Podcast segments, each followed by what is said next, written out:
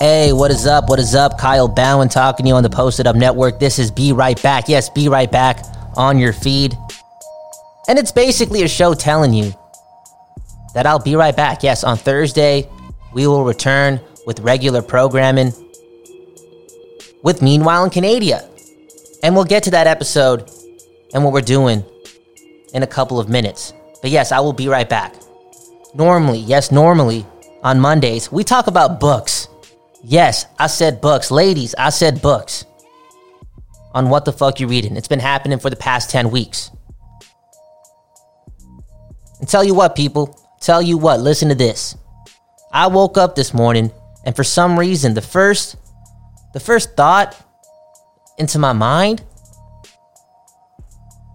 was not going forward with releasing the episode. And I have no idea why that happened. But it did get me thinking. About a couple things. First off, the episode was about 3 books.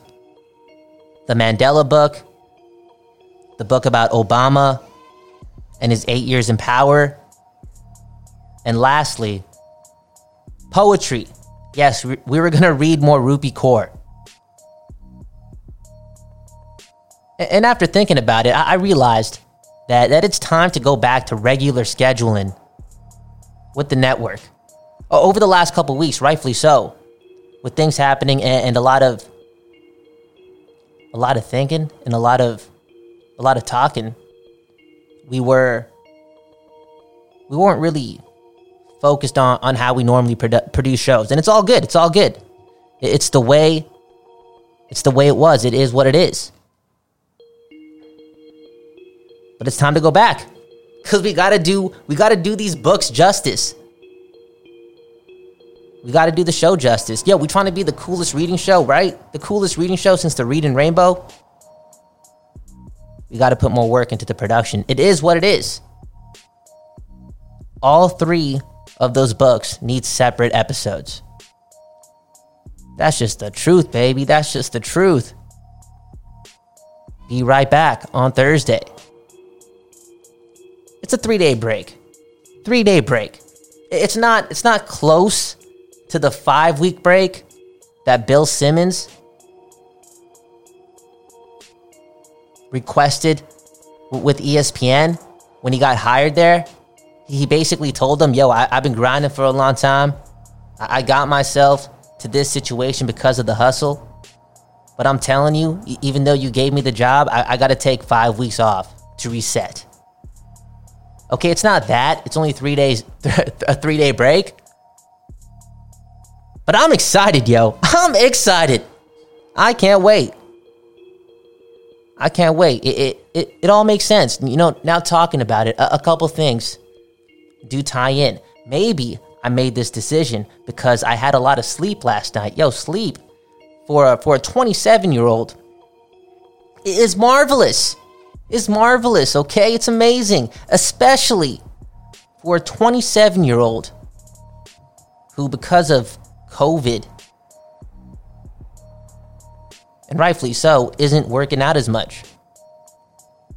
And I've realized that sleep is a compromise in some way and in some fashion. All right? It may not allow you to be sexier, whatever that means, okay? But hey, you'll still feel healthier. Sleep, man. It's funny. A couple months ago, I was at the bookstore, and I was looking at this book about sleep. Was it called How to Sleep? Was that what the book was called? No, Why We Sleep, by Matthew Walker, PhD. All right, so I saw this book. Was talking to the homie about it, and I told him straight up, yo, I'm not getting this book. This may be the scariest book of all time. Because think about it. If you go through and read this book, you'll scare yourself because you're probably not getting that much sleep. And you'll scare yourself so much that you'll knock down the hustle, the grind, right? Right? I guess that's why I didn't want to read it. I loved getting 5 hours of sleep. That shit's amazing. I love the hustle. Let's go, baby. Let's go. It's smoking weed, making stuff, putting hours in. It's nice. It's fun. It's great.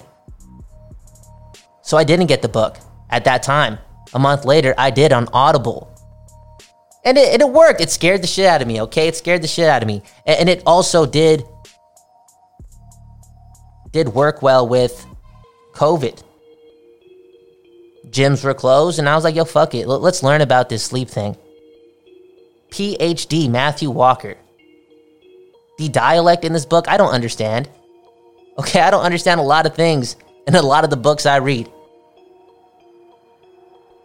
But the things I could comprehend told me that sleep, especially for someone as lazy as me, is money, especially for a 27-year-old. I guess, I don't know. It worked.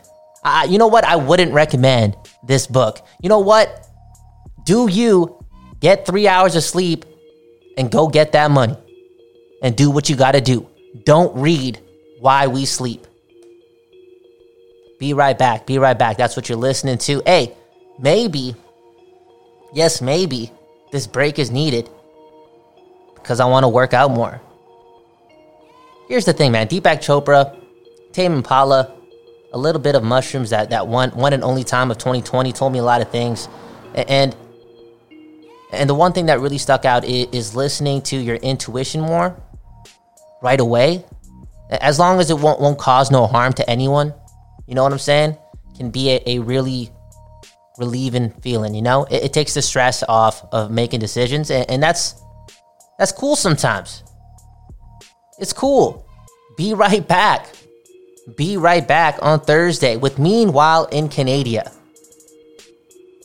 Listen to this. This is what Trevor and I will be talking about, because this is some spooky stuff. What's going on? And here's a little reminder, okay? I'm not the smartest person. All right, so don't listen to me. Listen to your parents and your good friends. But after reading this Maclean's article called "The Nova Scotia Shooter Case Has Hallmarks of an Undercover Operation," with the tagline or the little header saying this: police sources say the killer's withdrawal of $475,000 was highly irregular, and how an RCMP agent would get money. A lot's going on. And then after I read the article, it kind of told me that there is a small chance, or the RCMP should be in question into how this dude took out $475,000 in cash. On March 30th? Huh? How do you do that? Irregular. I didn't say it. Maclean said it. Again, am I saying the cops, the RCMP had something to do with this? No, I'm not, okay? And again, I'm dumb. I'm done. I'm dumb. And done, I guess. Yo, I just read this article. And man, oh man, it was spooky. And that's why we're going to be talking about this on Meanwhile in Canada. Yo, we said it off the jump. We love Nova Scotia. We love Nova Scotia. That place looks beautiful. It looks like Canada.